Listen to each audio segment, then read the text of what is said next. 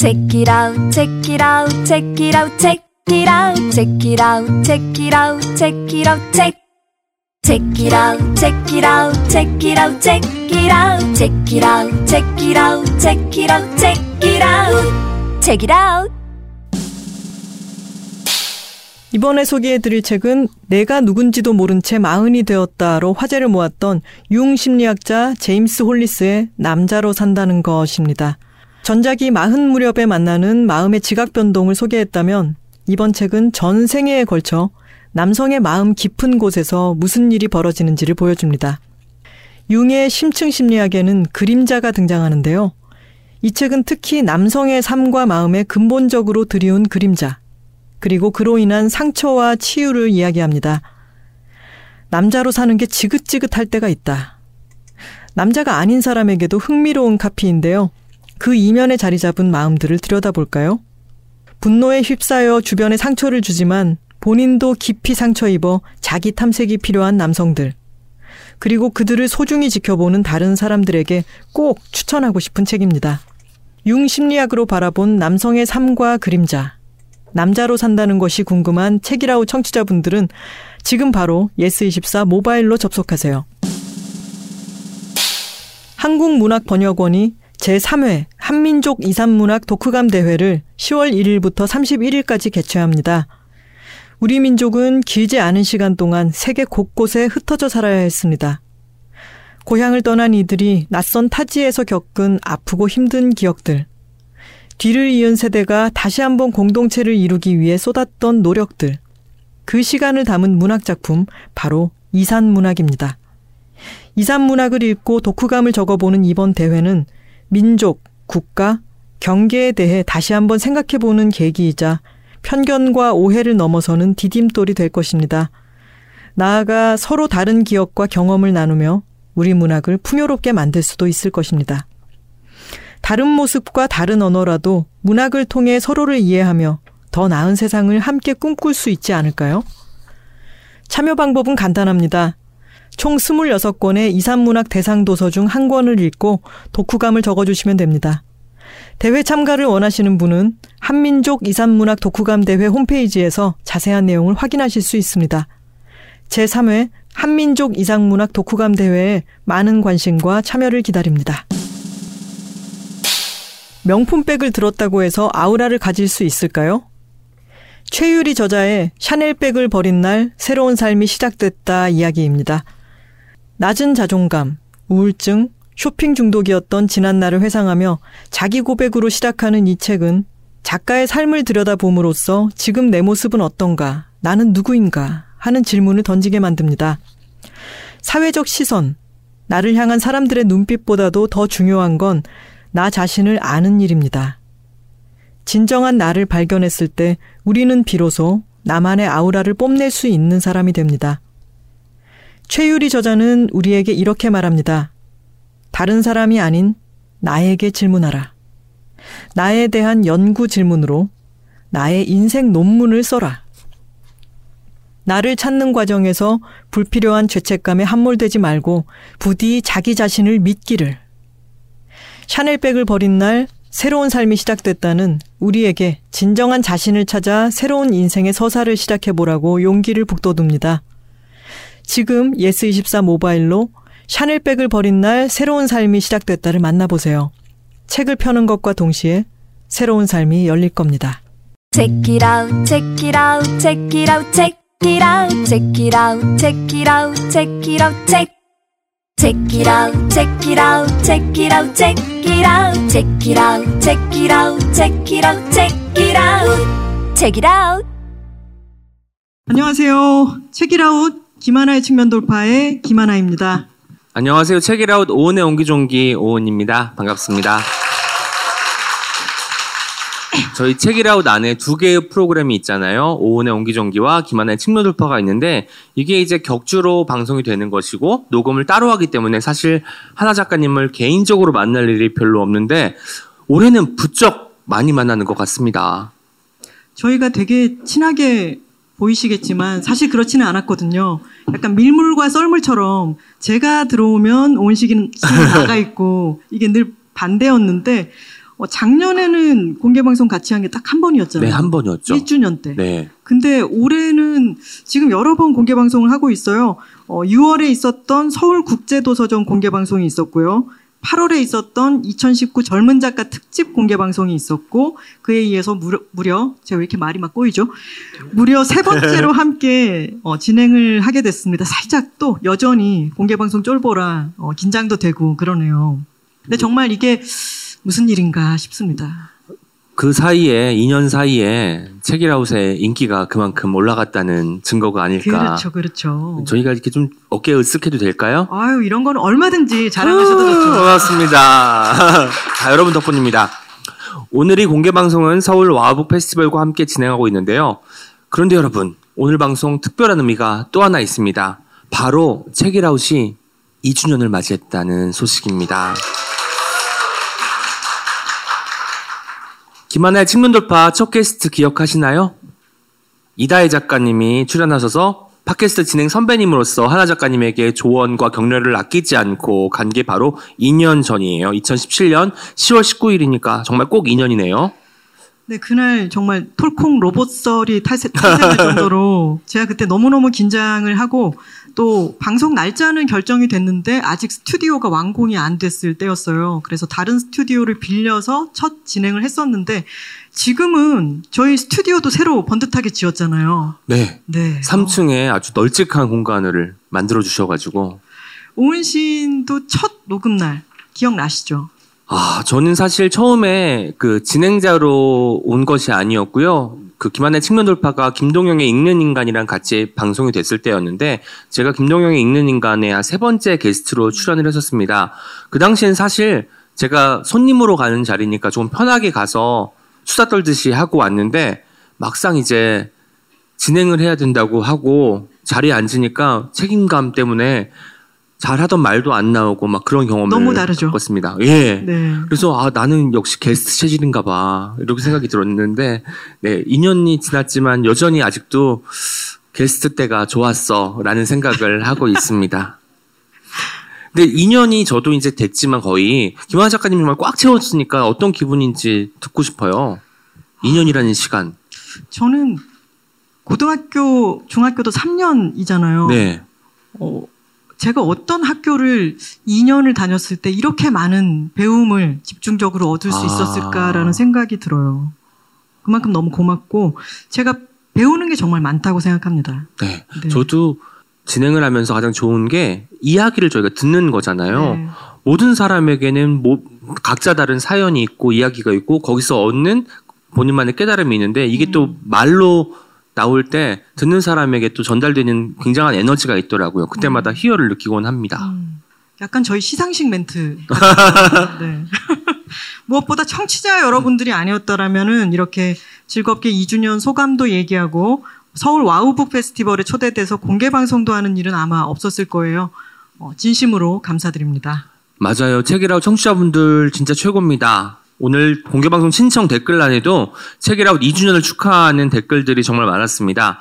제가 정말 뭉클했던 글 하나를 소개해 드리겠습니다. 저희가 방송 만들면서 기대했던 것, 이런 것들을 정확하게 알아차리고 써주신 분이 계시더라고요.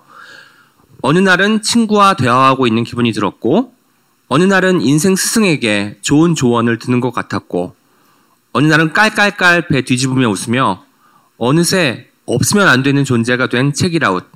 2주년을 함께 축하하고 싶어요. 아, 저도 그 댓글 기억납니다. 네. 저는 깔깔깔이란 말 너무 좋아하거든요. 그래서 그것 때문에 유독 여러 번 읽었던 기억이 있습니다.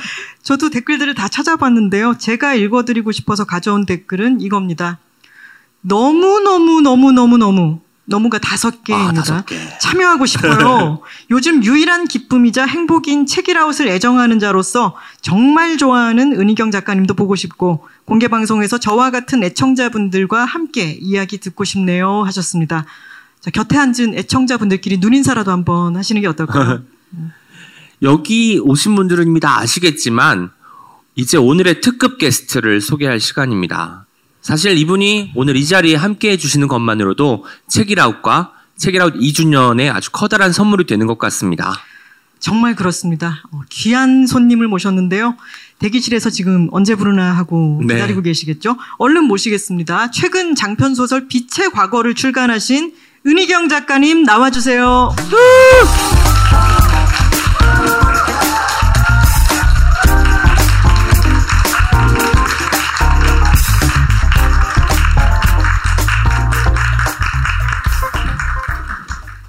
안녕하세요. 반갑습니다. 먼저 책이라고 청취자분들께 인사 말씀 부탁드릴게요.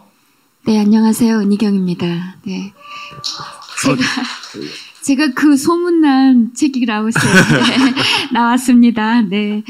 음, 네, 아, 인사는 여기까지입니다. 제가 대기실에서 은희공 작가님하고 잠깐 이제 이야기를 하고 왔는데 목소리가 달라지셨네요. 그 사이에. 네. 안녕하세요. 은희경입니다 할 때 전율이 들었습니다. 저는 잘 모르는데, 이제 집에서도 가족들하고 얘기를 하다가 네. 전화가 와서, 아, 네, 여보세요? 그러면은 막 아이들이 막 너무 아, 너무 저를 경멸할, 경멸하려고 그래요. 네, 목소리 달라진다. 그런데 저도 모르게 대외용 목소리가 나오는 거. 저 어머니가 저한테 막 꾸지람을 하시다가 전화가 오면 여보세요? 하시는 것처럼 느껴져가지고 약간 섬뜩하게 됐습니다. 여보세요? 네네 맞아요 그거 네, 저, 순식간에 변, 변화하는 가증스러워요. 네. 정말 반갑습니다. 어, 오늘 책이라고 공개 방송은 1, 2부로 진행이 될 텐데요. 어, 여기 계셨, 계신 분들은 들어오시면서 보셨을 텐데 소설가 은희경의 쓰는 삶이라는 제목으로 1부에서는 곁에 모신 은희경 작가님과 함께 쓰는 사람으로 사는 일에 대한 이야기를 저희 셋이 허심탄회하게 나눌 예정이고요. 2부에서는 은희경 작가님의 새 장편 소설 빛의 과거에 관해서 저희가 궁금해한 모든 것을 이야기해 볼까 합니다. 마침 소설을 쓰시는 은희경 작가님과 시를 쓰는 저 그리고 김하나 작가님은 에세이와 최근에 추천사 영역에 발을 또 깊게 들이셨죠.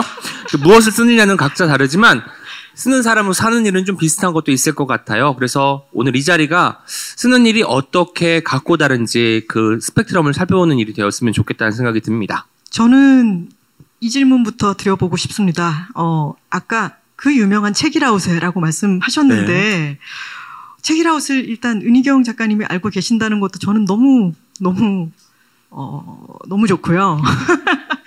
들어보신 적이 있으신가요? 네, 저기 김하나 작가님 것만 들어봤습니다. 왜요? 아니 순서에 의해서 얘기한 거고요. 네. 어, 그 전에 그 삼천 포책방 들어봤어요. 네. 그래서 저는 사실 그 조금 이거 이걸 잘 안 듣거든요. 왜냐하면은 그 주로 이동 중에 듣는데 저는 이동 중에 음악도 안 듣고 그냥 뭐 차에 타고 있는 사람들 그 보고 소리 듣고 이런 거를 조금 좋아해요. 그 음. 재밌어해요. 그래서 아무것도 안 듣기 때문에 많이는 듣지 않는데 하도 유명해서 들어봤거든요. 근데 또 제가 좀 귀가 귀가 좀 까다로워가지고 막 거슬리는 그런 음역대를 못 듣는데 네. 진짜 김하나 작가님 너무 이렇게 너무 차분하고 뭔가 이끄는 힘이 있어가지고 네. 네, 저는 그래서 그냥 끌려서 듣게 됐었어요. 손에 막 땀이 네. 나네요. 네. 이끄는 힘과 거슬리는 힘. 네. 오늘 옹기종기도 잘 듣고 계시는 네, 거죠? 네. 일단 제가 관심 있는 사람들이 많이 출연하니까 네, 네, 네. 오, 네, 옹기종기 듣고 있고 이제 뭐 사실 조금 친한 사이예요, 그죠? 네. 네, 희경 누나는 제가 누나라고 부르는 소설가예요. 사실 제가 룰이 있습니다. 되게 좀 버릇없고 이렇게 보여도 아빠보다 어려야 형이라고 부르고 엄마보다 어려야 누나라고 부르는데 엄마보다 딱 한 살 어리셔가지고 제가 편하게 은희경, 은희경 누나라고 부르는 것 같고요. 그 희경 누나가 기분이 좋을 때는 은하 나 오은희경이라고 불러. 라고 하기도 하는데 오늘 보니까 저는 약간 거슬리는 쪽으로 이제 노선이 바뀐 것 같아서 좀 그것이 안타까울 뿐입니다. 두 분은 처음 언제쯤 만나셨어요? 언제죠? 어떻게? 제가 기억하는 거는 이제 꽤 오래 전이죠. 첫 시집이 2003년 9년도. 9년? 예. 음, 내가 말한 내 입에서 나오는 모든 숫자는 틀려 있어요. 너무 반갑네요. 네. 그래도 용기 내서 말했는데 네. 역시 틀렸구나. 근데 어쨌든 그 그 시집 나오고 얼마 안 됐을 때 같아요. 근데 그때만 해도 더 지금보다 훨씬 이제 풋내기죠. 아, 네. 풋내기. 근데 그 늦은 밤에 무슨 그 어떤 문다는 자리가 있었던 것 같아요. 모임이 있었던 것 같아요. 그래서 늦게 술을 마시고 저도 이제 일행들하고 같이 이렇게 지나가는데 그 어떤 술집의 야외 좌석에서 다른 시인들하고 앉아 있더라고요. 그랬는데 기억나요? 기억이 잘 안 나네요. 네. 예. 그때 뭐 혹시 술이 취해 있었나요? 아니 저는 근데 아니. 많은 술자리가 겹쳐서 느껴져요. 그래서 음. 이거 그때지 아. 했더니 아니 이거 작년이야. 아 그래? 이런 생각이 들어서 봤더니 제가 그 옷을 6년 전에도 입고 작년에도 입었던 거예요. 아, 그래서 그럴 때 이제 섞여서 나오는데 그래서 어렵게 음. 기억을 되살려도 잘 안 나오네요. 근데 아마 제 기억이 맞을 거예요. 제가 기억력이 좀 좋거든요. 음, 연도는 잘 몰라도 약하시지만 기억은 어, 확실하다. 좋다. 네, 디테일에는 강해요. 음. 제가 네. 그때 막 많이 까불었죠. 그럼요, 당연하죠. 예. 네. 그, 그랬군요. 그러면서 저한테 그때 첫 만남에서 그냥 저를 누나라고 부르더라고요. 그래서 음.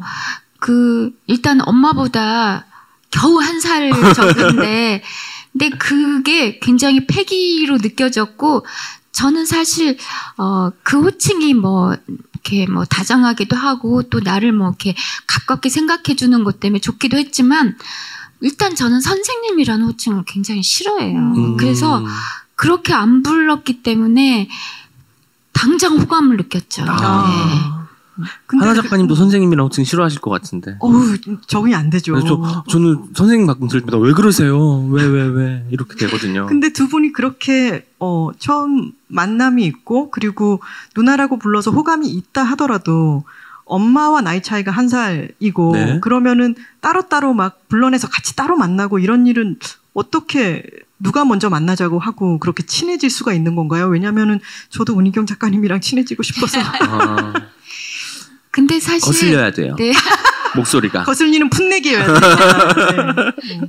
근데 사실 작가들이 서로 친한 거는 어, 뭐 어떤 계기가 있는 것도 있지만 저, 제 생각에는 일단 서로 작품을 좋아해야 되는 것 아, 같아요. 네. 네. 음. 저는 오은신 씨도 좋아했고 아무튼 첫 만남이 그랬기 때문에 조금 관심이 가서 이제 뭐 작품도 보고 그랬는데 어, 첫 인상만큼이나 시도 굉장히 발랄하고 음. 네 그리고 뭔가 쾌감이 있는 그런 리듬 음, 음. 그러면서 되게 박식하잖아요. 네. 네. 그래서 어디 뭐 시공간을 너무 막 넘나드는데 그런 게 저한테 상당히 자극이 되고 음. 즐거웠어요. 네. 제가 그 96년도에 아마도 중학교 3학년이었을 겁니다. 그때 이제 제가 새해 선물을 그 시내에 있는 서점에 가서 구입해서 읽었던 기억이 나요. 그런데 약간 어리니까 그때는 15살밖에 안 먹었으니까 진이의 빙의에서 나도 이렇게 될까? 라고 마치 제 서사인 것처럼 따라 읽었거든요. 그러고 나서 그 정말 처음으로, 거의 처음으로 내 돈을 주고 책을 구입해서 읽었던 작가를 자리에서 만나니까 좀 어려워야 되는데 반가운 거예요. 저는 많이 알고 있는 것 같으니까 음. 그러다 보니까 누나라고 하고 이렇게 된 거가 아닐까라는 생각을 지금에서 할 수 있게 됩니다. 네. 그런데 사실 호칭이 좀 중요한 것 같아요. 네. 우리 말에 우리 말은 일단 처음 만난 사이라도 먼저 나이를 알아야지 말문이 열리는 게 경호가 있기 때문에 저보다 나이가 많으면은 이제 말, 말을 높여야 된다고 생각하는 것 같아요. 근데 저 그런 거 말고 가까운 사람이냐, 먼 그냥 그 잘 모르는 사람이냐 이렇게 언어가 음. 나눠져야 되는데 아. 윗사람이냐 아랫사람이냐 이렇게 나눠진 언어 같아요. 그래서 그 그런 것이 극단적으로 나타나는 게 호칭어 같은데 음. 제가 왜 이 말씀을 길게 드리냐면은 저희 딸 친구가 미국인 친구가 있어요. 근데 그 친구가 저를 이제 계속 희경, 희경 이렇게 음. 이제 부르는 거예요. 그러니까 뭐 격이 없이 느껴지고 저도 이제 뭐 이렇게 좀 친구처럼 가깝게 느꼈는데 이 사람이 한국을 너무 좋아해가지고 한국말을 배웠어요. 그래가지고 한국말 배운 다음부터 저를 만나더니 어머님 어... 그래서 거리감을 정말 극명하게 느끼셨겠어요. 네. 그 순간을. 아, 이 수, 서열이 뭔가, 그니까 그런 거에서 자유롭게 안 되더라고요. 음. 보이지 않는 그러네요. 벽 같은 게 생기고 그러니까 하나 작가님이 희경 누나랑 친해지기 위해서는 희경 작가님이랑 친해지기 위해서는 희경 언니라고 음. 말할 수 있는 연습을 시작해야 네. 될것 같습니다. 대기실 가서 해보겠습니다. 네. 그 저- 후배들도 만나면은 이제 막 데뷔한 후배들은 제가 굉장히 이제 연배가 높으니까 의뢰 선생님이라고 하는데 그렇게 하겠죠 당연히 그래서 그럴 때마다 제가 그냥 선배라고 부르라고 음. 항상 그래요. 근데 요새는 나이 차가 너무 심해지 많아지니까 그것 자체도 약간 약간 이- 그 유압적인 게 아닌가 음. 아. 싶어지기도 해요. 그래서 그냥 너무 어리면 선생님이라고 불러도 그냥 음. 가만히 있- 있는 편이에요. 네, 선배. 저도 은희경 작가님 소설을 너무 좋아해서 줄곧 따라 읽어왔습니다. 새해 선물부터 시작한 건 물론이고, 제가 대학교 2학년 때 23년 전에 갖고 있던 책을 대기실에서 사인을 받으면서, 아, 이게 정말 현실로 일어나는구나, 음. 라는 생각을 했고, 그 이후로도 마지막 춤은 나와 함께 같은 초기작은 물론이고, 소년을 위로해줘나 태어난 인생도 정말 좋게 읽었던 기억이 납니다. 은희경 작가님은 수상 이력도 화려하십니다. 동서문학상, 이상문학상, 한국일보문학상, 이산문학상, 문학동네 소설상, 동인문학상, 황순원 문학상 등. 와, 숨이 차네요. 이 상금 다 어떻게 하셨나 궁금하기도 합니다. 네. 어, 이렇게 나를 익숙한 관계인데도 나를 놀라게 한다. 아니, 저는 그, 뭔가 뻔한 대답을 하면 안 되겠다 싶어서 상금에 대해서 얘기해야지 하고 지금 아, 생각했는데, 예. 왜냐하면은 사람들이 상금을 더 궁금해 하더라고요. 음, 상을 받았다고 하면 상을 받았을 때 이제 인터뷰하면 기자들도 질문이 뭐 상금은 어디다 쓰실 거예요? 뭐 이런 아. 식으로 질문을 많이 해서요. 예. 어디다 쓰셨나요, 선배? 저는 당연히 생활비죠. 음. 그래서 이게 뭐 갑자기 생긴 그런 무슨 불로소득이 아니라 당분간 좀 맘 편히 소설만 쓸 수 있겠구나 하는 음. 의미라고 저는 아, 생각해요. 예.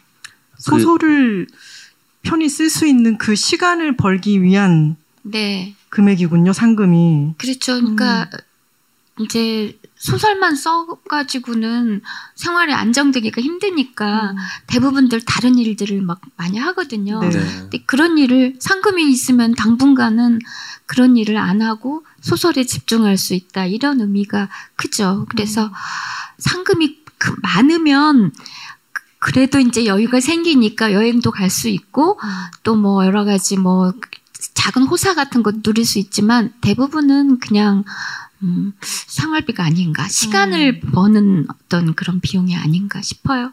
이렇게 생활비를 버시면서 25년간 작품을 써오셨어요. 25년이면은 4반세기죠. 사반세기. 예. 정말 대단한데 이 작가님은 25년이나 내가 이것을 써왔구나 싶을 때 어떤 느낌으로 다가오나요? 그 시간이. 근데 저는 별로 의식을 음. 뭐안 해요. 네.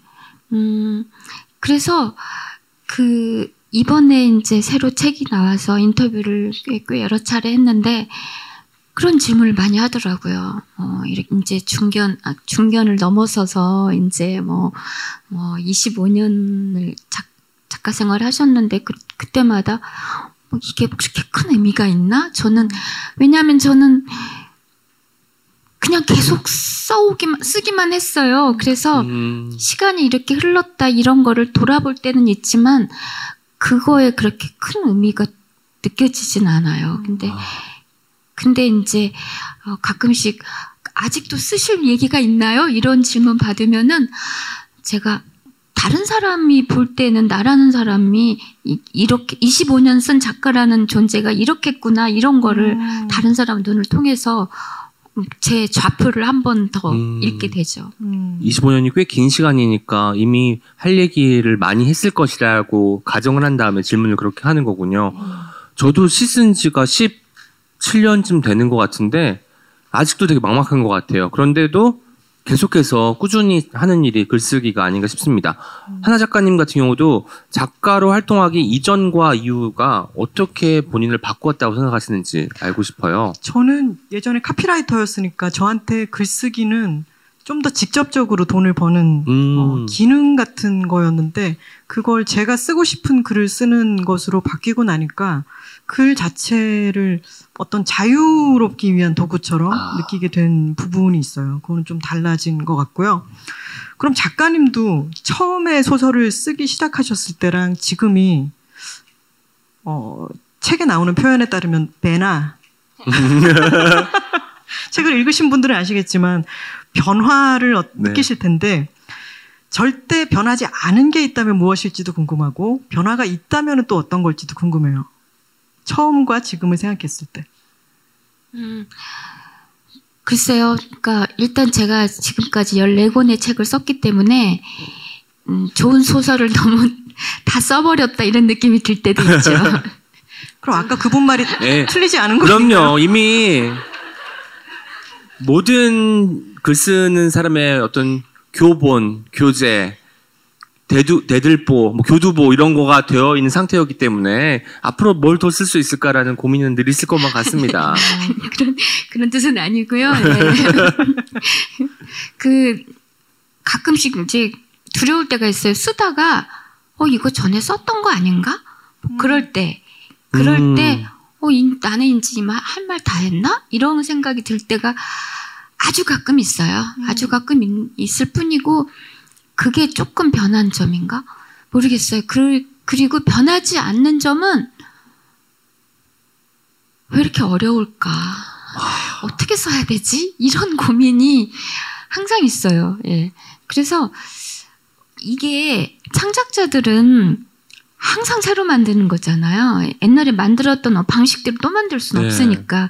그러니까 그만큼 힘든 것이긴 하지만 그래서 실증 안 나고 그래서 늘 새롭게 느껴지는 게 아닌가 싶기도 해요. 와, 늘 힘들기 때문에 늘 새로울 수 있다라는 말이 마음에 와 닿네요.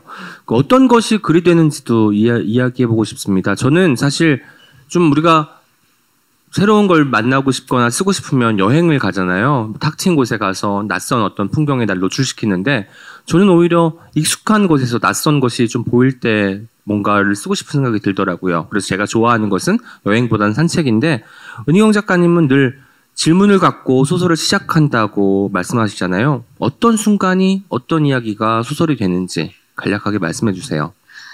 왜 간략하게라고? 간략하게라고 해도 길게 해주실 것 같아서 충분히 길게 말씀해 어. 충분히. 길게 네. 갈- 말씀해 주세요. 제가 좀 어, 설명이 되게 많아요. 그리고 좋아요. 이야기를 좀 이렇게 굉장히 넓혀서 해요. 그래서 이게 그 사람의 그 말버릇을 보면은 그 사람의 소설 패턴이 또 보일 때가 있어요. 음. 저도 소설도 그렇게 써요. 너무나 많이 써가지고 그 줄이느라고 굉장히 애를 먹거든요. 아. 예. 그래서 뭐 한 가지 물어보면은 뭐한게 대답을 되게 길게 해가지고 그 질문자가 다음에는 어, 다음 질문을 미리 다 대답해 해주셨네요. 아, 이럴 이런 그 경우가 많아요. 그래서 음. 제가 장황하게 해주세요. 아니 그 지금 뭐 산책 과 여행 이런 얘기를 많이 했는데 저도 이렇게 뭘 쓸지 이런 게 많이 제일 많이 떠오르는 거는 저는 책 읽을 때예요. 아, 예. 남의 책을 읽을 때 그 사람이 써놓은 어떤 그런 디테일에서 저의 제가 어- 갖고 있던 디테일이 떠오를 때가 많고 그 사람이 어떤 일을 해석하는 방법에서 나는 다른데 혹은 음. 어, 나도 같은 생각이야. 이래서 막 쓰고 싶어져요. 그래서 그렇게 가장 그런 어떤 질문이 생기고 그런 쓰고자 하는 의욕이 생기는 것은 남의 책을 읽을 때예요. 음. 예.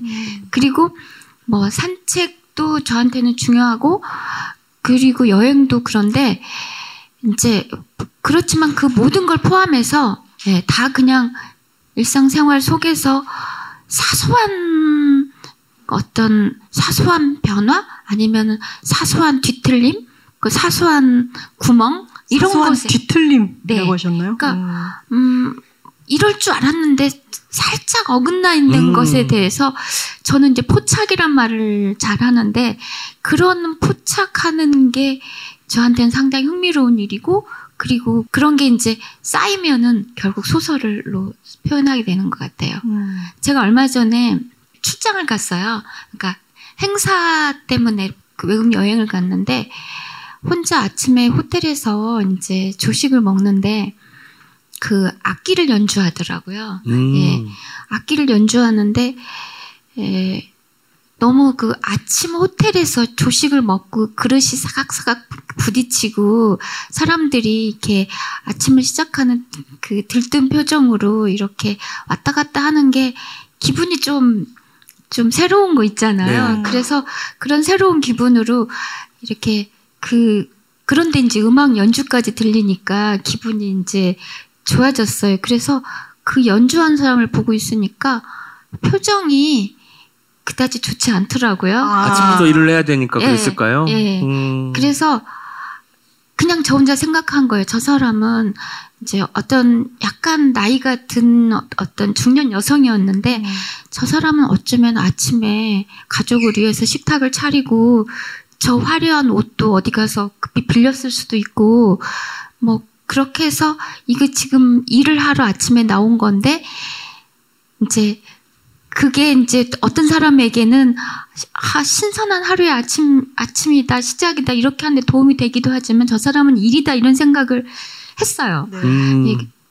그래서 원경이란 말이 떠올랐어. 원경이란. 예. 아, 멀리서 보면은 네. 그렇게 음. 보이는데 가까이서 보면은 삶이라는 것이 보일 때 어떤 다른 모습으로 보이는구나 이런 생각을 혼자 막 하다가 에이, 내가 이런 생각하면 저 사람 그 일의 수고를 내가 지금 분석하면 안 되지 즐겨야지 이런 음. 생각이 또 들어가지고 이렇게 이제 그냥 어, 내가 지금 할 수 있는 거는 지금 저 음악을 즐기는 게 저 저분의 수고에 대한 그 어떤 보상이다 이런 생각을 했어요. 음. 이 과정이 그냥 이런 과정이 너무 너무 하루 종일 많아요. 아, 아, 이 피곤한 잡- 삶. 잡념이 정말 많고 뭐 하나를 보면 유추해내는 게 너무 네. 많아요. 음. 그래서 비슷한 예로 어느 예전에 중국집을 한번 갔는데 가족 사진이 걸려 있는 거예요. 네. 이제 그래서 그 주인 되시는 분이 중간에 앉아 있고 다 뭐 한복 입고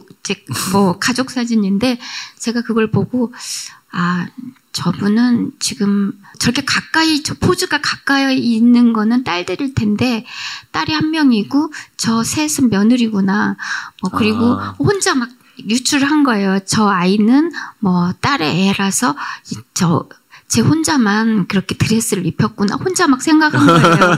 그래가지고 속으로 머릿속으로 저 아저씨는 원래는 조폭이었는데 네, 어, 그래 저 저 현숙해 보이는 이 분을 만나가지고 맘 잡고 이런 생각을 막 했는데 나중에 그러지 않는데 제가 그 얘기를 그만 그 저기 동행한테 해버렸어요. 네. 그런 것 같지 않아? 저 사진 보니까 이제 그러니까 그 동행이 짓궂어가지고 아저씨한테 물어봤어요? 물어봤어요. 어머나. 네. 아이고. 저기 사장님 저 저희 따님들이고 여기 며느님 있더니 다 며느리인데 이러시는 거예요. 아. 그래서 제가 막 우기는 거예요. 사실인지 아닌지는 중요하지 않아. 내가 배- 내가 그 만들어 허구로 만들어서 그 속에서 이 말이 되면 되는 거야. 아까 주장했어. 일상에서 뒤틀림 중요하다고 했잖아요. 그 뒤틀림이 바로 이런 순간인 거죠. 그러게요. 한 명은 딸이고 세 명은 며느리인데 다 며느리라는 거니까. 그리고 그런 캐릭터가 태어난 인생에서 요셉 아닌가요? 약간 그런 말을 혼자 계속 맞아 맞아. 머릿속으로 유추하고. 그런 음, 걸 유추했다가 맨날 틀리고 네, 이러는데 맞아요. 어쨌든 뭐 소설 속에 나타나 있는 인물 중에 예, 제가 아닌 인물이 없을 없을 거예요. 특히 조금 문제가 있는 인물들. 매일매일 그러면 어떤 광경을 보고 유추를 하는 거, 그러니까 탐정처럼 추리를 하는 거잖아요. 좀 피곤하지 않으세요? 그 취미인데 취미인데 그럼 네. 즐겁기만 하세요, 그게?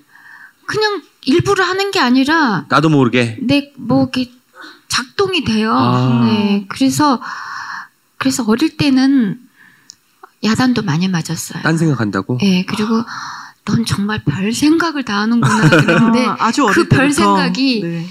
별 생각이 어떻게 그거를 조건을 잘 만나니까 이 허구를 만드는 소설가로서의 어떤 재능이 되지 않았나 음. 싶기도 네. 해요. 음, 저희 어머니도 책을 소설 한국 소설을 많이 읽으시는데 그런 말씀을 하시더라고요. 책을 많이 읽은 어떤 날에는 혼자 식탁에서 그녀는 커피물을 올려놓고 창밖에 시선을. 혼자 자기 스스로를 나레이션을 하고 있다고. 거기 문장까지 만드시네요. 음. 근데 글을 쓸 때는 이런 것을 포착한 것이 어떤 이야기가 되어서 내 안에서 그것을 꺼내 놓고 나면은 보람도 있을 테지만 글을 쓰기 직전까지 어 뭔가 이제 좀 있으면 그걸 써야 되는데 쓰면 이게 괜찮을 것도 같은데 그 직전까지가 힘들잖아요. 안 나와요. 네. 그러면은 이 질문을 드려볼게요. 어, 글을 쓰기 싫어서 나 이런 것까지 해봤다. 두 분한테 질문을 드려봐도 될까요? 아니 하나 작가님도 피해가지 마시고요. 마지막으로 답변해 주면 좋을 것 같고 제가 맨 처음에 이야기를 하겠습니다. 저는 사실 아까 산책을 좋아한다고 했잖아요. 그래서 산책을 하면서 아 익숙한 데서 낯선 것을 발견해야지 이런 태도로 걷는데 이게 이제 어떤 카페에 들어가면 다시 또 글을 써야 되잖아요. 그런데 또 안 써지고 쓰기가 싫은 거예요. 그러면 괜히 핑계를 찾아요.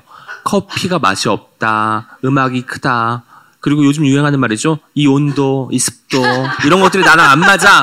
라고 어떤 명분을 만든 다음에 다시 나와요. 그러다가 하루는 제가 사당 살 때였는데 사당에서 걷다가 이수까지 가고 남성역까지 간 다음에 도착했더니 숭실대 입구역까지 갔더라고요. 그러니까 그렇게 쓰기 싫어서 돌아다, 돌아다닌 거예요. 그러다가 어느 날은 아, 내가 집중력이 떨어져서 집중력이 없어서 아마 이렇게 글을 못 쓰는 게 아닐까 싶어가지고 제가 고등학교 때 썼던 MC 스퀘어 이걸 꺼내서 했는데 너무 이상한 거예요. 그래서 이렇게까지 할 필요는 없다. 나한테 필요한 것은 백색 소음이나 생활 소음이지 이런 감마파, 알파파 이런 게 아니다라는 걸 깨닫는 시간이었습니다. 시인이 글을 쓰려고 MC 스퀘어를 썼다는 게 정말 충격적이네요. 작가님은 어떠신가요? 어떤 것까지 해보셨어요? 저는요, 정말 여러 가지를 하죠. 예. 그래서 그거를 옆에서 보고 정말 경천 동지다. 뭐, 있어요.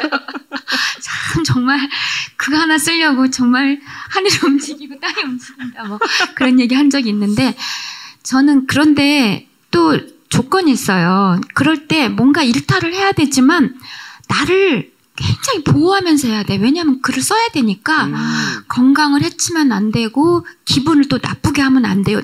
얼마나 내 눈치를 보는지 몰라요. 예, 글을 쓸 때는 그래서 막 그 이제 그래서 수, 술을 마시고 그러면 또 안 돼요. 왜냐하면 그 그만큼 또 시간을 뺏기고 회복되는 데까 시간이 걸리니까.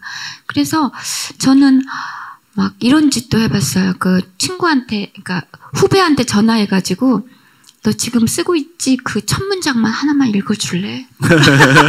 안 돼, 이러면 제목이라도 좀 알려줄래?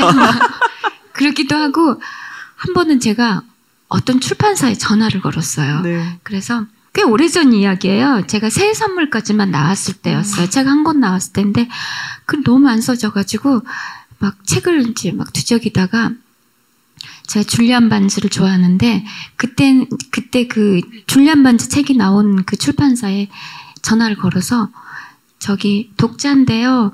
줄리안 반즈 다음 책 언제 나오나요? 막 제가 물어본 거예요. 그랬더니 어, 지금 계획은 없지만 감사하다고 그러면서 그 성함이 어떻게 되세요? 이러더라고요.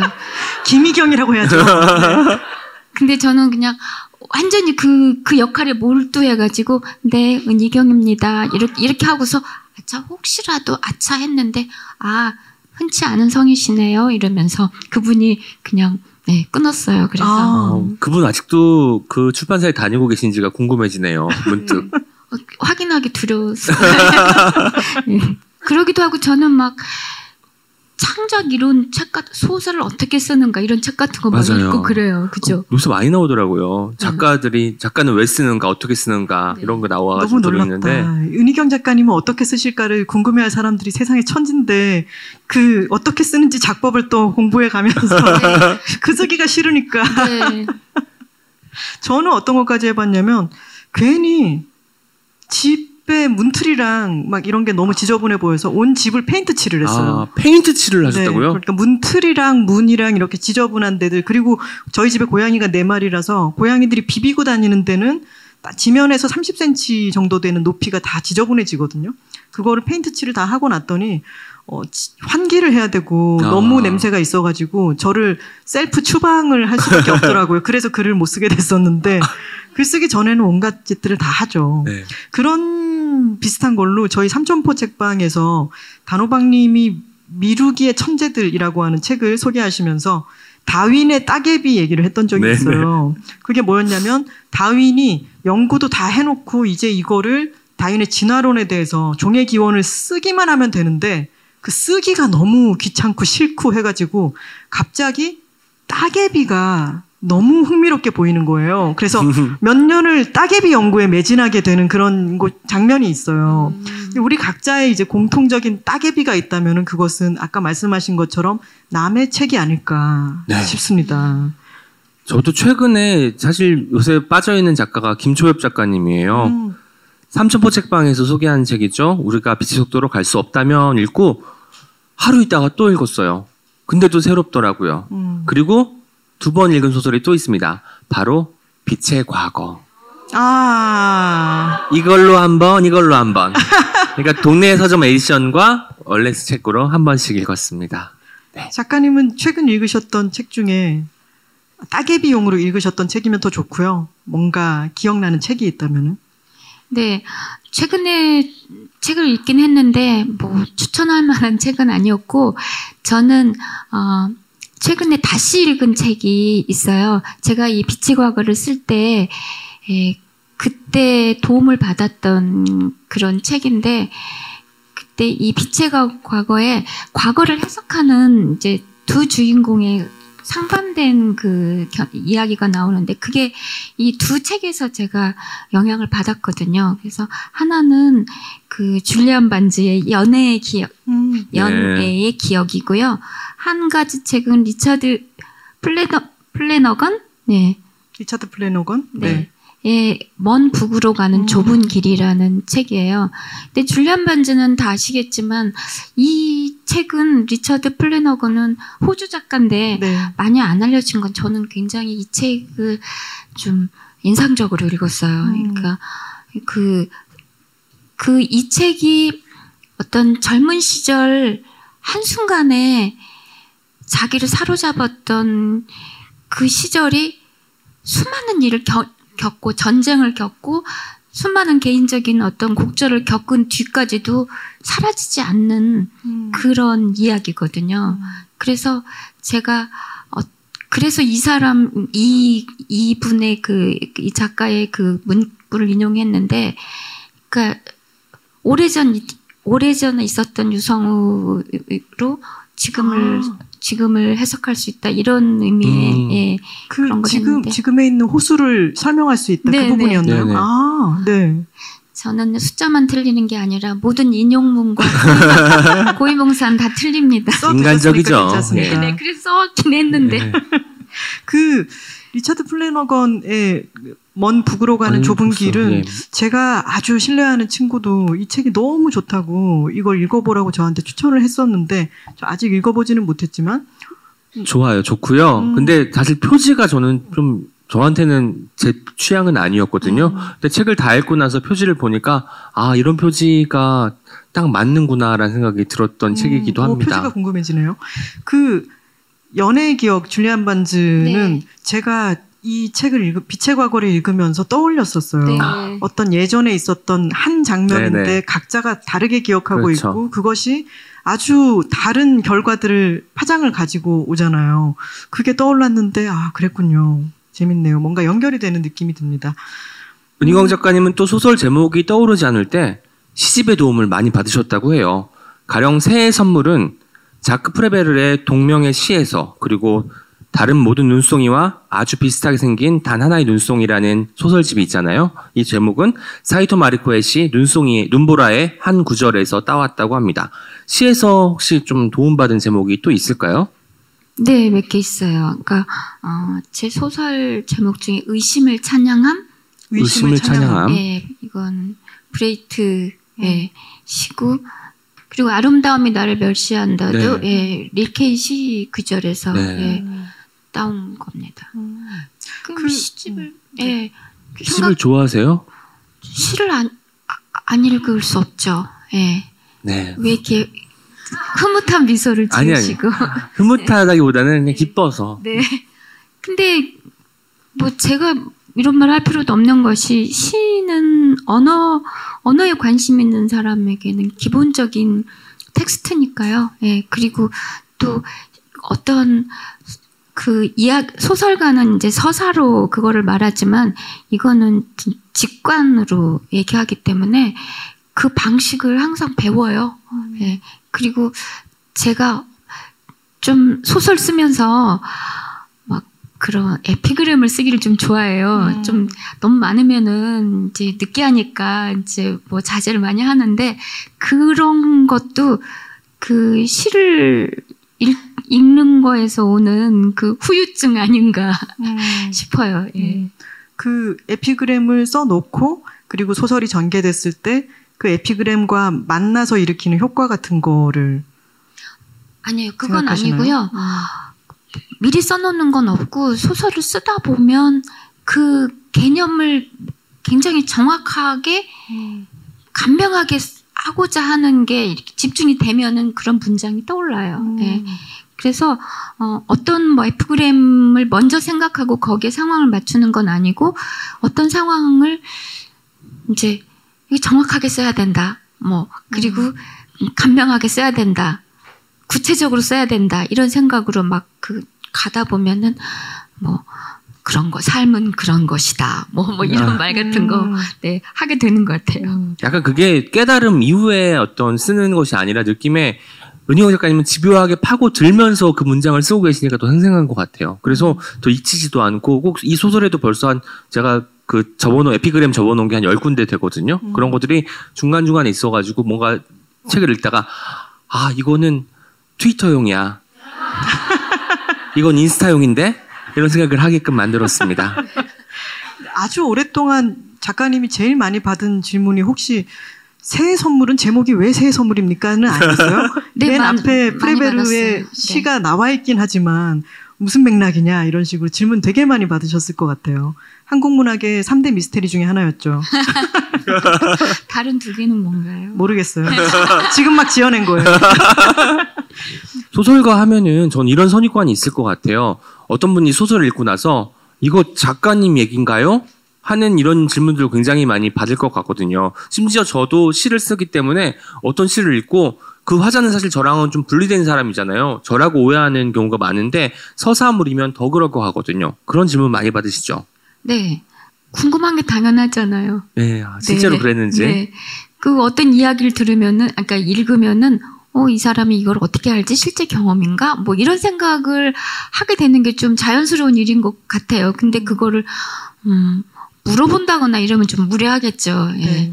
저도, 저도 그런 질문을 받으면은, 어, 조금, 그, 그닥 기분이 좋지는 않은데, 제가 남, 그, 다른 사람의 책을 읽으면서부터는, 읽을 때는, 독자로서는 궁금해요. 어, 이거 자기 얘기인가? 또 궁금, 궁금해요. 물론 물어보진 않지만요. 근데 저의 경우는 사실, 음, 그런 질문이 성립이 되는 게 거의 모든 주인공의 저를 많이 대입시켜요. 네. 음. 그래서 인물을 파고들기가 좀, 음, 좀 쉽죠. 예. 음. 아는, 아는 사람이니까.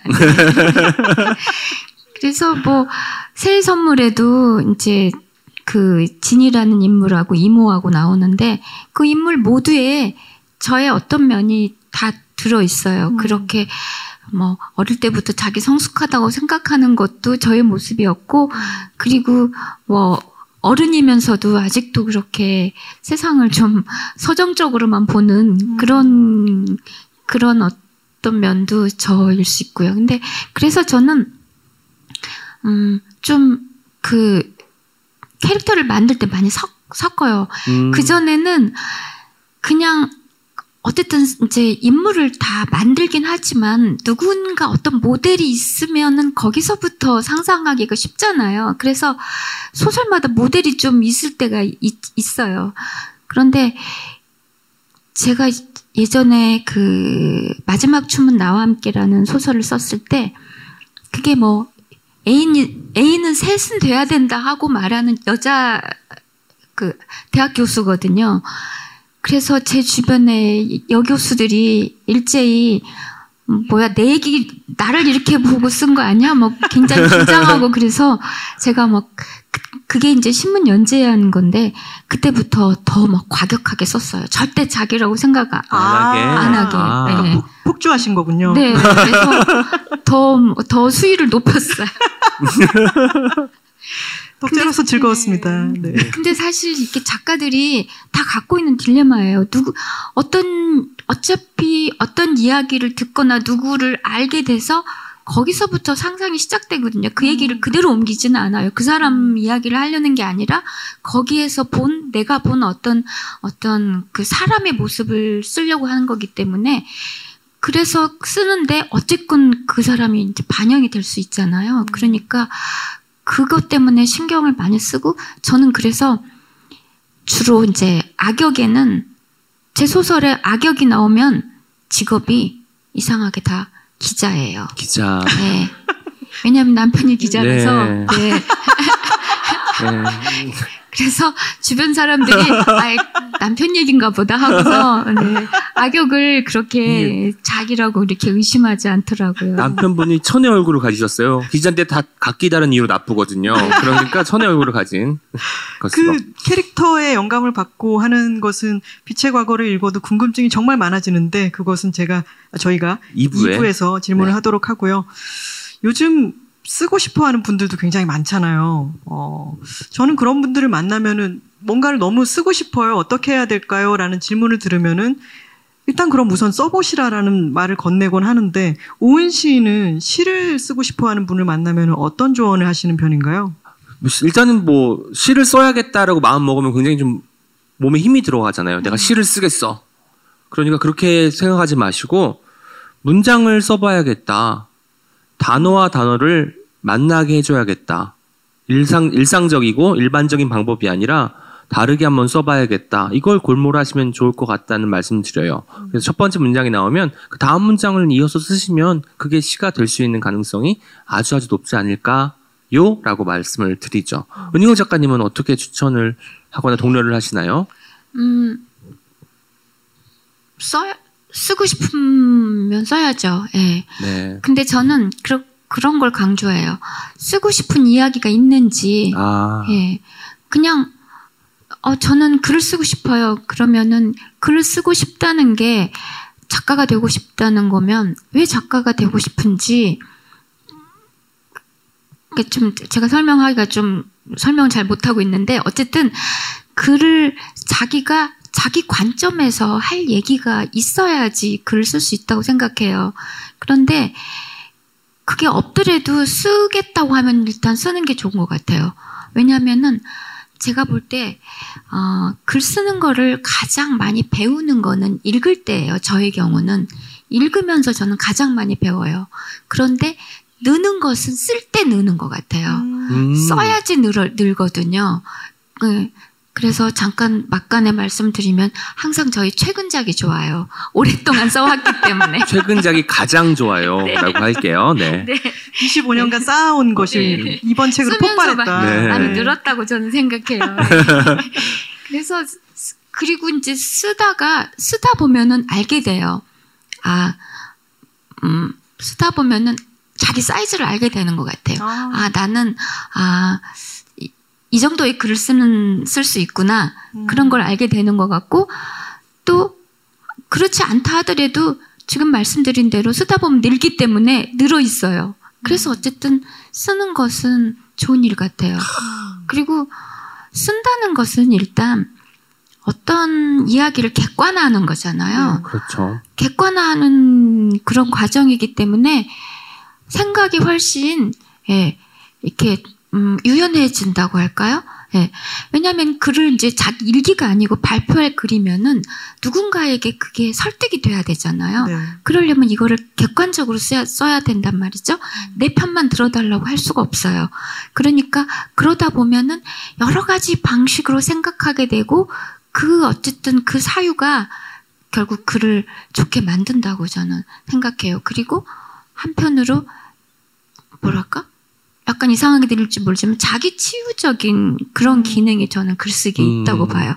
그래서 막 되게 화가 났을 때 그, 그, 그 사건을 이렇게 글로 써보면은 뭐 사실 별거 아닐 수도 있고 아니면 오히려 더 체계적으로 화를 낼 수 있고 음, 그런 거 같아요. 체계적으로. 네. 사실 분노라는 거는 사실 보이지 않는 건데 글로 써보면 별거 아니네가 될 수 있을 것 같아요, 네. 진짜. 슬픔도 그렇고 외로움도 그렇고 써놓고 보면 이게 좀 객관화되기 때문에 나로부터 이렇게 거리가 생겨서 제가 그이 일을 감당할 수 있게 되, 음. 는것 같아요. 그게 일기를 쓰는 이유이기도 한 것 같고요. 아, 그러면 가족들은 뭔가를 잘못했을 때 작가님이 글을 쓰고 계시면 저게 자기 치유가 될 것인가 아니면 체계적으로 더 화를 내게 될 것인가 되게 두려울 수도 예. 있겠네요. 닫힌 방문을 예. 보면서. 소설 속에서 어떤 인물로 내가 나올 수도 있겠구나. 아까 생각이 될 수도 있겠죠. 네. 이런 귀한 조언은 잊지 말고 기억을 해두시기 바랍니다. 또 여기 오신 여러분들은 이렇게 얘기할 수도 있잖아요. 주변에 쓰고 싶어하는 사람들한테 내가 은희경 작가한테 직접 들었는데 말이야. 어, 이렇게 말씀을 하시더라. 이렇게 전할 수 있으니까요. 글쓰기 예찬이 이어지는 것 같습니다. 종종 저도 쓰기 잘했다 싶을 때가 있어요. 그런데 은희경 작가님은 아, 나 정말 글쓰기 정말 잘했다. 이렇게 깨닫는 순간도 왕왕 있을 것 같은데 어떠세요?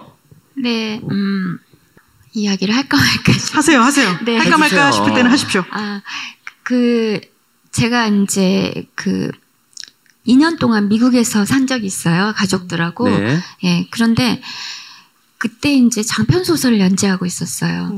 근데 저는 글을 집에서는 못 쓰거든요. 그래서 글쓰기의 첫 단계가 일단 집을 떠나는 거, 거예요. 음. 예, 그래서 거기까지 갔는데도 또 집을 떠나야 되는 거예요. 아. 거기에 있는 집에서 예.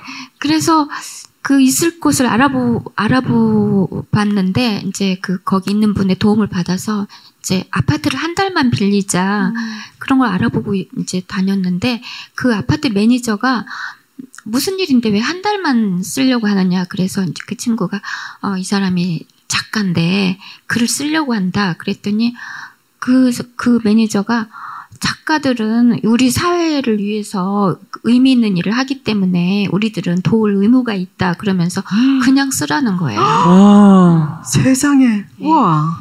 그래서 저게 제가 한 달 동안 썼고 검색해 봤겠죠. 인터넷으로 은희경 검색해 보니까. 유명한 사람이구나. 우리가 도와줘야 돼. 홍보의 대박이다. 홍보해야 될 거니까. 어. 은희경이 그이 소설을 쓰고 간 집 붙이는 거 붙는 거예요 이게. 지금까지 붙어 있는 거죠. 네. 네. 근데 미국에서 네. 나 몰라. 미국이에요. 예. 그래서 그리고 진짜로 저는 근데 마지막에 뭔가 한국식으로 뭐 인사라도 해야 되지 않을까, 음. 식사라도 대접해야 되지 않을까 그런데 그냥 제가 펫샵에서 산 그 고양이 그 그 고양이 용품 사는 상품권 20달러짜리 외엔 아무것도 안 받았어요. 아이고. 그래서 정말 그때 아, 야 GDP 높은 나라에 GDP 높은 나라. 문화 문화 대접이 조금 이런 건가 뭐 이- 이런 생각을 조금 했었어요. 예. 음. 그래서 그때 그리고 제가 그때 있었을 때 옆집에서 옆집에서 노 부부가 살았는데 뭐 이제 그냥 처음에는 그냥 인사를 인사만 했는데 우리가 이제 제가 작가라는 걸 알고 꼭 얘기하고 싶다고 저녁 오. 먹으러 오라고 음. 저희 남편은 기자인데 오늘 자꾸 이 직업 직업에 대한 얘기가 나와요. 근데 뭐 궁금하지 않고 음, 저만 궁금해하더라고요. 아. 그래서 아 뭔가 창작자에 대한 어떤 사회의 어떤 우호적인 존중, 분위기. 예, 예, 음. 존중이라고 할까? 그래서 아 뭔가 창작자라는 것은 세상의 패러다임을 바꾸는 존재니까 음. 예, 그런 생각을 해서 좀 우쭐했던 기억이 네. 나고요. 음. 근데 조금 더 솔직한 대답을 하자면 언제 작가가 됐, 언제 글 쓰게 된 거에 대해서 언제 가장 좋으냐면 그냥 너무 힘들 때요. 힘들 때. 예. 힘들 때 그리고 어 그냥 너무 혼자인 것 같을 때 어떤 때 친한 친구도 친구한테도 되게 서운하고 가족도 나를 정말 이해 안 해주는 것 같고 그럴 때 아이 가서 글 써야지 글은 변함 변심하지 않는 애인이야. 네. 뭐 이런 생각이 들고 내가 글을 쓰고 나 혼자만의 어떤 세계 속에서 나 자신을 구현할 수 있다는 이 자체가 너무 저한테 진짜 천군 만마가 있는 그런 기분이에요. 그래서 음, 작가가 된다는 게 뭔가 저는 또 나름 좀 유명해졌잖아요. 예, 그래서 그런 것에서 오는 나름이라고 기쁨도, 하셨어요. 예, 네.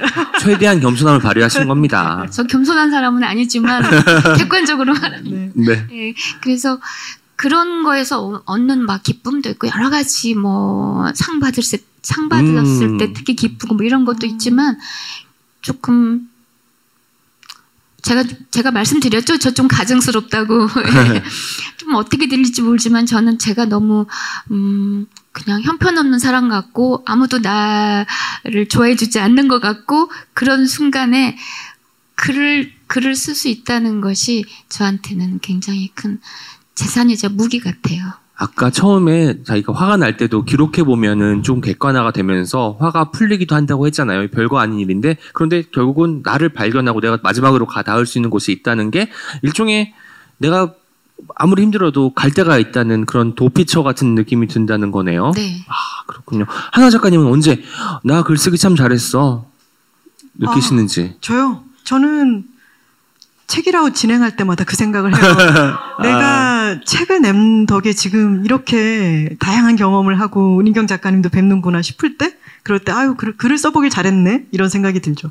근데 사실 아까 그 말씀의 여운에 계속 제가 잠겨 있는 것 같은데 내가 어떤 이 아무도 이해 못할 심정을 글을 써서 발표를 하면 누구한테 가닿거나 그 사람과 공명할 수 있을 거야가 아니라 그 글을 쓸 수 있다는 것 자체가 너무너무 든든한 애인 같은 느낌이라고 말씀하신 거죠. 와, 진짜 그, 그 생각을 하니까 저 지금 너무 좋네요. 자기만의 표현 방법이 다 있어야 될 것 같아요. 그게 단순히 글이라는 뭐 문자라는 형식이 아니라 어떤 식으로든 내 감정이나 이런 혼자 혼자 소외된 느낌을 풀어낼 수 있는 방법이 다 있을 것 같습니다. 음, 온 씨는 어떠신가요? 내가 시 쓰기를 정말 잘했구나 싶을 때? 그때는 언제예요? 뭐 하나 작가님에게 약간 컨닝을 했어요. 제가 글을 쓰지 않았다면 책이라 오은의 옹기종기를 맡아서 할 수 있었을까요? 가 있지만 더 큰 것은 이거 같아요. 저는 어릴 때부터 약간 일탈을 좀 무서워했던 아이였어요. 겁이 많았기 때문에 늘 머릿속은 모험하고 있지만 몸은 가만히 있는 사람이었는데 종이 위에서는 내가 핀란드도 갈 수 있고 우주도 갈 수 있고 땅 속을 깊이 파고 내려갈 수도 있고 그, 그 안에선 제가 실제로는 수영을 못하지만 수영도 할 수 있게 되고 겁 많지만 용기 있게 어떤 거에 도전하기도 하고 할 수 있는 것이어서 내가 아닌 나를 만들 수 있는 공간이어서 좋아했던 것 같습니다. 이제 일부 마지막 질문이 될 것 같은데요. 어, 나만의 쓰기 규칙에 대해서 한번 이야기를 해볼까 싶습니다. 어, 은희경 작가님은 쓰실 때 나는 이것만은 꼭 지킨다 또는 이거는 절대 하지 않는다 하는 게 있으신가요? 아, 네. 그런 거는 없고요. 음. 예. 음, 그냥 제가 처음 글을 쓸 때, 처음 이제 소설가가 됐을 때, 아, 나는 이제 앞으로 글을 계속 쓸 거야. 그러니까 내 입장을 좀 정해보자. 이런 어떤 그 약간은 치기지만, 예, 진정성이 있죠. 예, 그럴 때가 있었어요. 예, 그럴 때 제가 생각한 게, 난 이렇게 쓰겠다. 이런 게 있었어요. 그런 게, 이렇게 쓰지 않겠다. 일단 나는 가르치는 글은 안 쓰겠다. 음. 이렇게 생각했고, 나는 우는 글은 안 쓰겠다. 우는 어, 글? 이렇게 생각했고, 또 그리고 나는, 어, 내 편을 들어달라고 징징거리진 않겠다. 이제 이런 생각을 했어요. 어. 그래서 그러니까 왜냐하면 가르치지 않는다는 거는 일단 저도 모르고 가르칠 게 없, 없고 예, 그리- 그리고 그 울지 않는다는 거는 지겹잖아요. 네. 음. 저는 그 그런 글을 좀 싫어했던 것 같아요. 뭔가 무조건 화해하고 무조건 따뜻하게 하고 뭐 이렇게 그냥 그렇게 하는 게 제가 어디다 썼지만 아무튼 그런 어떤 미봉적인 그런 태도 뭐 그냥 무책, 무책임하게 뭐 잘 될 거야 뭐 이런 식으로 하는 거는 그 우리를 자꾸 부조리하는 부조리한 오답에 자꾸 적응하게 만드는 것 같아요. 그래서 좀 그런 거 말고 조금 더 진짜 내가 진짜라고 느끼는 것을 쓰자. 예, 이런 생각을 많이 해요. 그래서 지금도 근데 이게 실천이 쉽진 않아요. 예, 그래서 쓰다 보면은 전 초보 진짜 엉망이에요. 그래서 보면은 온갖 허세, 막 아는 척, 가르침. 막 감상, 가르침, 가르침이 아니고 아는 채예요. 아, 제 경우는 채. 예. 뭐 가르칠 것도 없으면서 아는 체를 하는 거야. 그런 게 많이 있거든요. 그러면은 그런 거를 스스로 이제 이게 아 아직 내가 힘이 안 빠졌구나. 어깨 힘을 빼자. 음. 예. 그리고 내가 아직도 지금 내 편을 들어달라고 하는구나. 내 편을 들어달라고 하는 글에는 발견이 없어요. 음. 예. 글에는 발견이 와. 있어야 된다고 저는 네네. 생각하는데 발견이 없어서 그런 글은 쓰지 말자 생각하고 마지막에는 이거 진짜 네 생각인지 또 솔직하게 썼는지 아니면은 그럴 듯하게 그냥 쓴 건지 이거를 되게 경계를 많이 해요. 글을 쓰다 보면은 정말 그럴 듯하게 막 쓰게 되거든요. 그러면은 그 정도에서 만족해 버리면 이게 진짜 내가 하고 싶은 말은 아니었던 것 같고 이 정도면 통하겠지 하고 써놓은 것 같아요. 그럴 땐 음. 제가 제가 좀 반성을 하면서 지워버리죠. 아까도 이야기 나온 거지만 은희경 작가님이 자기 객관화가 중요하다고 말씀하셨잖아요. 이 세 가지 어떤 본인이 세워놓는 어떤 그 목표나 그런 그 설정들이 아마 이걸 맞닿아 있는 것이 아닌가 싶습니다. 이야기를 나누다 보니까 어느새 1부를 마무리해야 할 시간이 됐습니다. 2부에서는 아까 안내한 것처럼 은희경 작가님이 7년 만에 발표하신 장편 소설 빛의 과거에 대한 이야기를 나눌 겁니다. 이미 읽은 분들에게는 소설의 기억을 더 풍성하게 만들어 줄 거고요. 읽기 전인 분들에겐 아 당장 저 책 읽어야지 라는 마음 먹게 할 수 있게 저희가 준비하도록 하겠습니다. 이제 다 같이 책읽아웃 오은의 옹기종기의 클로징 멘트로 마무리를 해볼까요? 네, 제가 내일 또 만나요 하면 여러분이 안녕 해주시면 되는데 최대한 귀엽고 발랄하고 내가 7살이었을 때를 떠올리면서 하시면 됩니다. 지금까지 옹기처럼 소박하지만 종기처럼 난데없이 등장하기도 하는 오은과 함께한 책이라웃이었습니다. 내일 또 만나요. 안녕!